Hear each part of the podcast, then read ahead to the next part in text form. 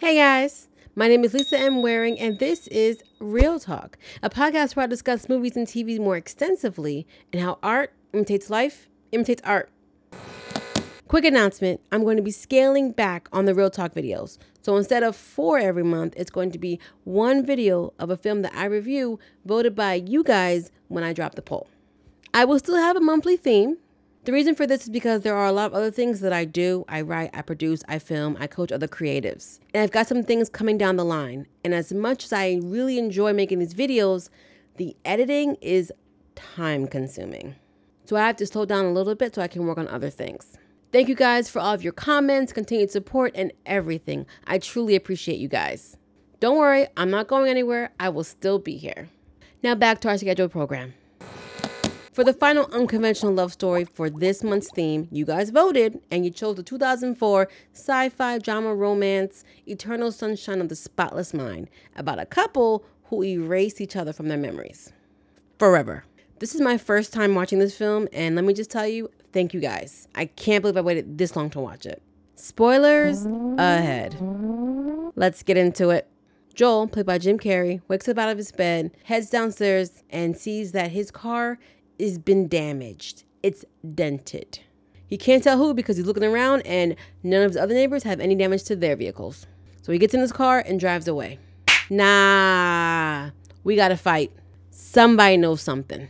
It's Valentine's Day and Joel's on the platform waiting for the train to arrive so he can go to work. But then he decides in that moment to ditch work.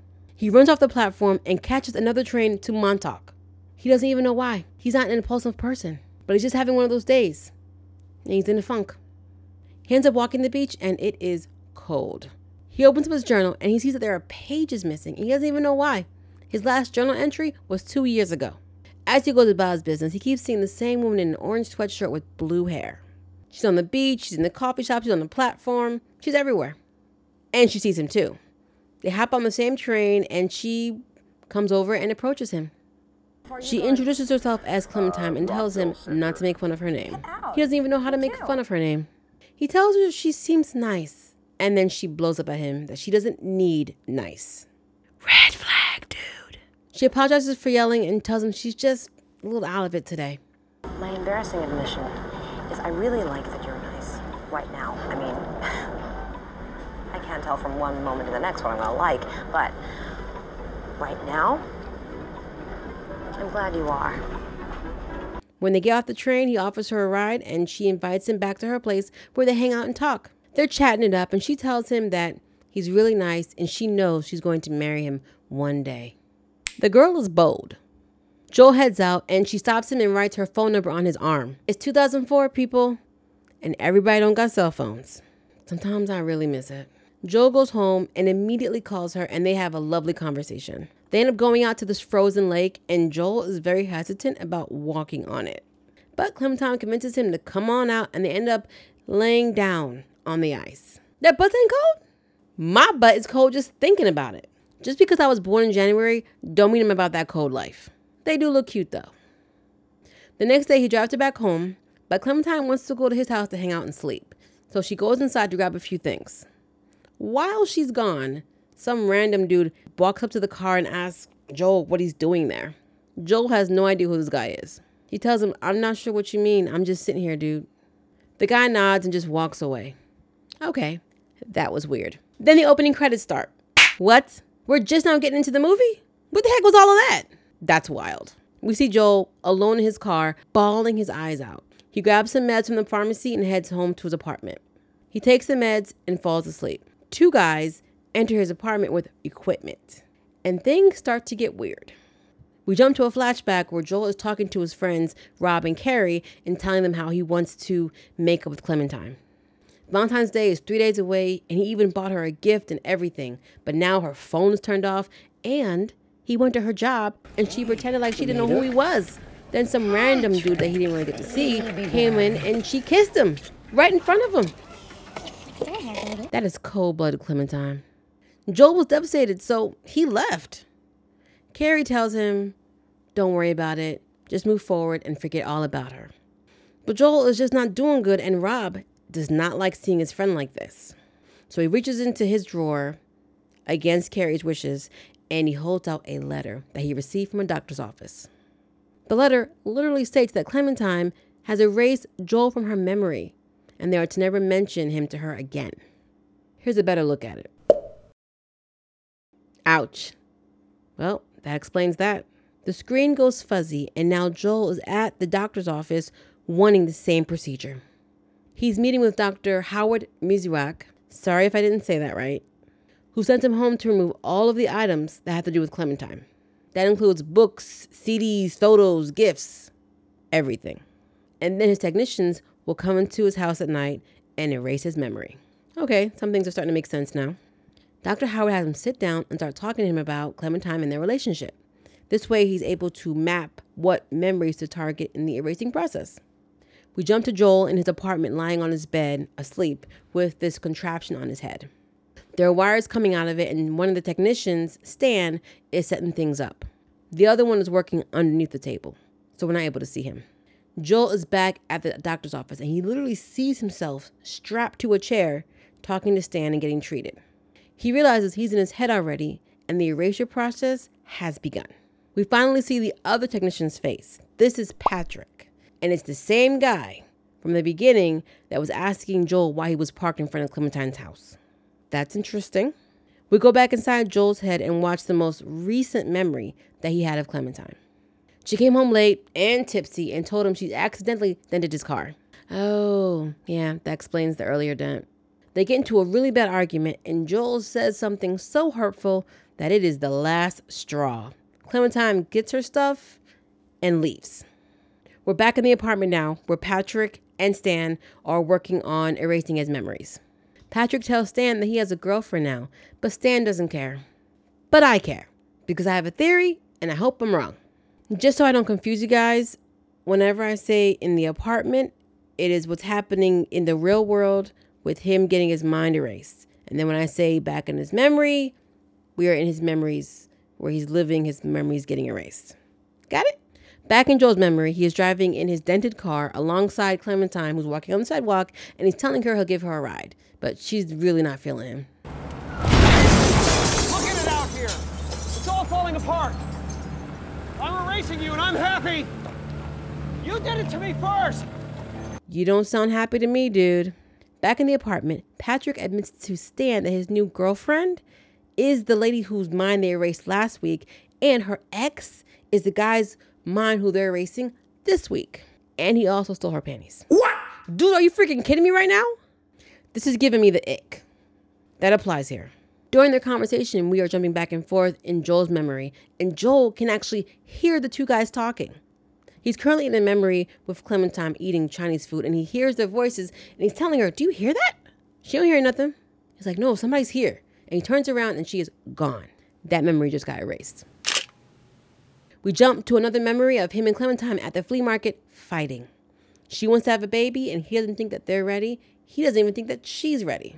It's a pretty bad argument. Back in Joe's apartment, Mary, the administrative assistant to Howard, arrives and she greets Stan with a kiss and ignores Patrick. She's dating Stan and doesn't like Patrick. After what I just found out, I can't blame her. She can probably sense his scummy personality. Patrick decides to pick up his phone and call Clementine, and she is in hysterics. She's telling him she's so miserable and confused right now. He's trying to assure her and comfort her. And while this is happening in Joel's mind, he can hear Patrick's voice. And he's like, man, something's off about this. And he runs back to the memory with the bookstore where he's trying to approach, you know, Clementine when she didn't remember who he was. And he sees Patrick's body and he's trying to turn him around so you can see his face, but he can only see the back of his head. Patrick gets off the phone. He's like, Stan, I need to go see my girlfriend. Stan's like, okay, yeah, go ahead. Me and Mary got this. When Patrick leaves, Stan and Mary are talking, and Mary's just gushing all over Dr. Howard and how brilliant he is and how important the work that he does is. Someone's got a crush. Patrick goes to Clementine's house to calm her down, and when she leaves the room, he pulls out a book bag where all of Joel's stuff of her is inside. He took it. Something tells me he does not have honorable intentions for these items. Patrick pulls out a little gift box that Joel intended to give to Clementine but never did, so instead he gives it to her and claims ownership of it. And there I am being correct again. She opens the gift, she loves it, and he kisses her. And her smile falters a little bit, and she says, You know what? We got to go to Montauk. We got to go to Boston. We got to leave right now. So they do. Back in Joel's mind, he sees some of their wonderful moments being erased and taken away, and he is suddenly regretting his decision to do the procedure. Can you hear me? I don't want this anymore. I want to call it off. He grabs Clementine and they start running from memory to memory, trying to outrun the erasure. By this time, Joel has figured out that Patrick has stolen his stuff and is using it to trick Clementine into falling for him. He's in the woods in another memory with Clementine, telling her that they're erasing her and he doesn't know what to do. He doesn't want it to happen. Clementine suggests that they go to a memory that doesn't include her and hide there until the morning. That's not a bad idea. I like it. So Joel picks a memory all the way back to when he was four, hiding underneath the table. And he now has this four year old mind. Back in the apartment, Stan and Mary, who are now post intimacy and just relaxing, notice the computer has stopped erasing his memory. Something is wrong.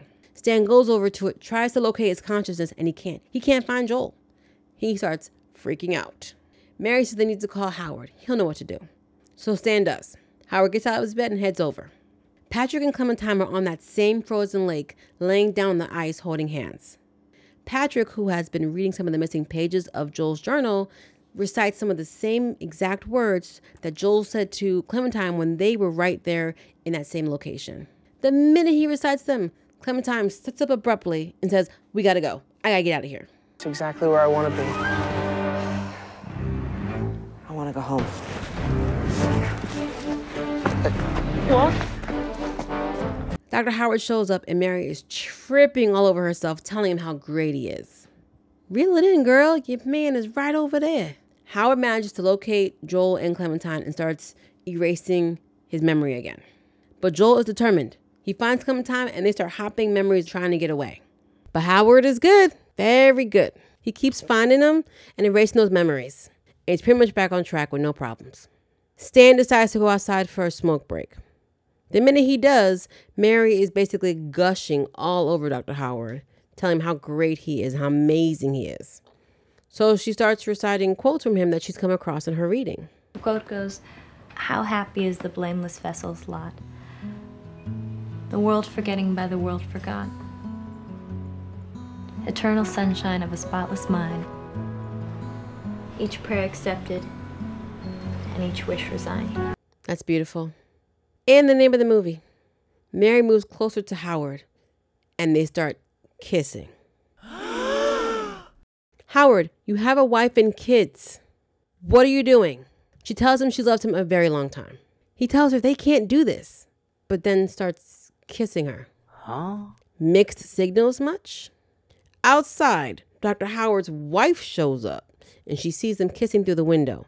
Stan honks the horn to warn them, and they rush outside as his wife gets back in the car to try to drive away. Howard tells her it was a mistake, it was one time. And Mary tells him, I'm a stupid girl who just had a crush. I made him do it. His wife stops the car, looks at Howard, and says, Don't be a monster, Howard. Tell the poor girl. Tell her what? She turns to Mary and she says, You can have him. You already did. And then drives away. Holy crap, Mary got the procedure done too. Mary is in full shock, and Dr. Howard tells her that she wanted the procedure done so she can get past their affair. He goes back inside to finish off Joel. Stan offers her a lift home, but Mary just leaves. She needs space. We're back in one of Joel's early memories where he goes to Clementine's bookstore to ask her out on a date. She starts giving him this whole spiel about her being high maintenance, and he tells her that he remembers that speech well. Then he starts reflecting on the mistakes that he made. I had you pegged, didn't I? Yeah, the whole human race pegged. Hmm, probably. I still thought you were going to save my life, even after that. I know. Meanwhile, Mary goes back to the office and starts rummaging through all of the files until she finds her personal file. She pulls out her tape and starts listening to it. It kind of sounds like she was coerced into doing it. She wasn't all the way on board. And Dr. Howard on the voice tape tells her, This is for your own good. Joel and Clementine are now in the very last memory of her the first day they ever met. He tells her all the things that he had wished he'd done differently. As the memory of her starts to go fuzzy and fade away, she leans in and whispers, Then the procedure is done, and the doc and Stan leave. Joel wakes up, and we are right back in the beginning of the movie again, where he comes out to find his car dented. He has no memory of Clementine. At the office, Mary has packed up her stuff and quit. Stan walks her out and tells her that he never knew that she had the procedure. I believe him, I think she does too. But there's just no future for them. She goes to her car, and we see that her trunk and back seat are full of patients' files and tapes. What you up to, Mary? Joel's outside Clementine's house waiting. Remember when Patrick had walked up and asked him why he's there? Yeah, we're all caught up. This is where we're at now. Clementine grabs her stuff and her mail and gets in the car. She finds a letter from the doctor's office and a tape that she's like, What is this? This is weird. To all patients of Dr. Howard Mierzwiak, my name is Mary Svevo. We've met, but you don't met, remember but you me. don't remember me. I worked, I worked for a company, you hired, hired to have part of your memory erased. I've since decided that this Some is a kind of teaser ad or horrible something. procedure, and in order to correct this, I'm sending everyone's file back to them. She pops in the tape and hears herself insulting Joel. Joel thinks she's messing with him and she promises him that she has no idea what this is. He gets upset and basically kicks her out of the car. Clementine goes back home, basically screams and breaks up with Patrick. She's upset, she's crying, and she decides to go find Joel. She tracks him down to his apartment and she walks in and sees that he's listening to his tape that he has received, that he recorded. He apologizes to her for kicking her out of his car, and they start listening to him insult Clementine now. It's rough. Clementine can't take it and leaves, but Joel goes after her. He stops her in the hallway and tells her they should give it another shot. She starts mentioning all the things that are going to break them up, and Joel goes, Okay. They smile at each other warmly. Roll credits. My thoughts. I can't believe I let 20 years go by without seeing this movie. I think the concept saddened me and made me avoid it. The idea of two people so determined to rid themselves of the grief that they cause each other that they decide to erase every trace of each other from their memories. I thought this was to be some super artistic, emotionally draining film, but it wasn't. And I loved it. The editing on this film is top tier. These transitions are seamless. One minute we're in a memory in a bookstore with Joel. The next minute we're like on a beach. We're pulling out to him, there being sand and the lighting changes.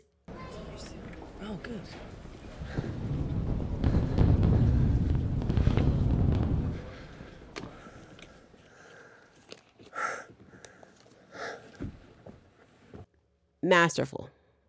The conversations that are happening in the real world that he can hear in his memories, the way that the the memories themselves are interconnected, and the production design is amazing. This won the Oscar for Best Screenplay, but honestly, it should have swept the categories that year. Clementine changes her hair color depending on her mood. When he meets her for the first time ever, her hair is green. Green can be seen as like nature, a new beginning.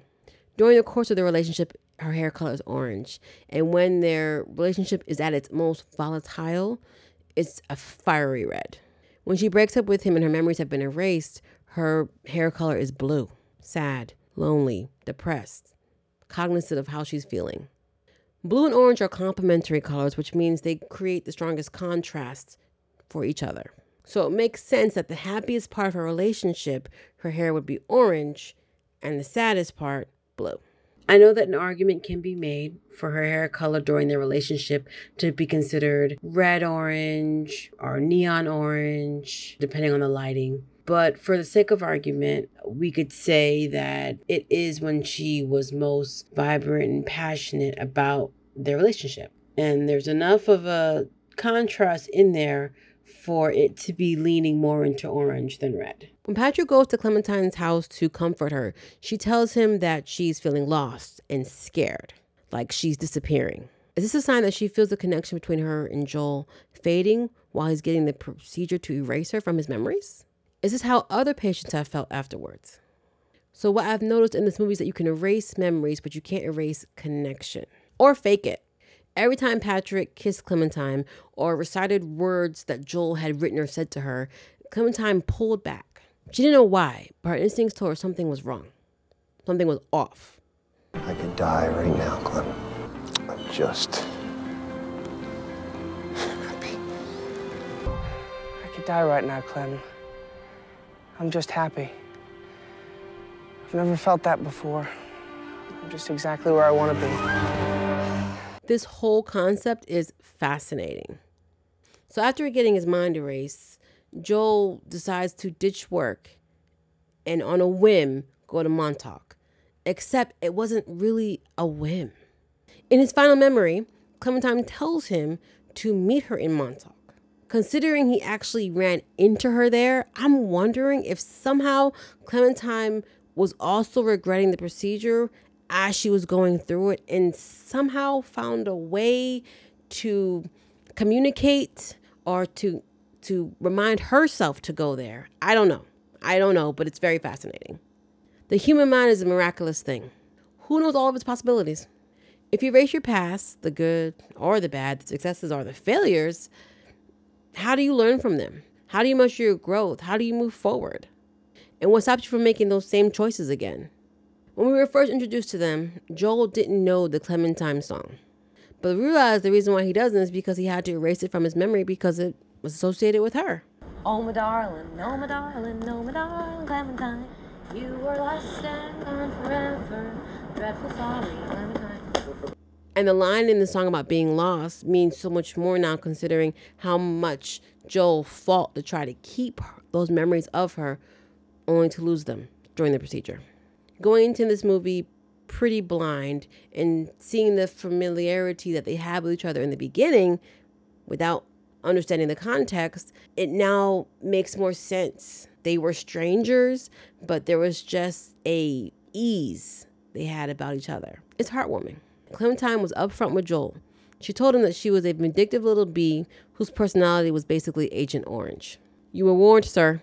But Joel's very reserved, laid back, and calm. I could see the wild, exciting, alluring personality of Clementine attracting him. Opposites really do attract. He needed her vibrant character to uplift him out of his mundane existence. And she needed him to help her stay grounded during the times where she was ready to go off a cliff. I find it interesting that in all of his memories of his friends, Carrie and Rob, that they were always fighting or at odds. And yet, they stayed together. Is this how he sees them, or is this how the relationship really is? Just because he doesn't see the good times doesn't mean that they aren't there. And are they the stand ins for the reality of what relationships are? Every day can't be rainbows and sunshine. You will fuss, you will fight. The question is do you love this person and this relationship enough to fight for it? Is it worth fighting for? Some are, some aren't. The choice is up to you. Some food for thought. Thank you guys so much for choosing this wonderful movie. Five out of five stars. Highly recommend.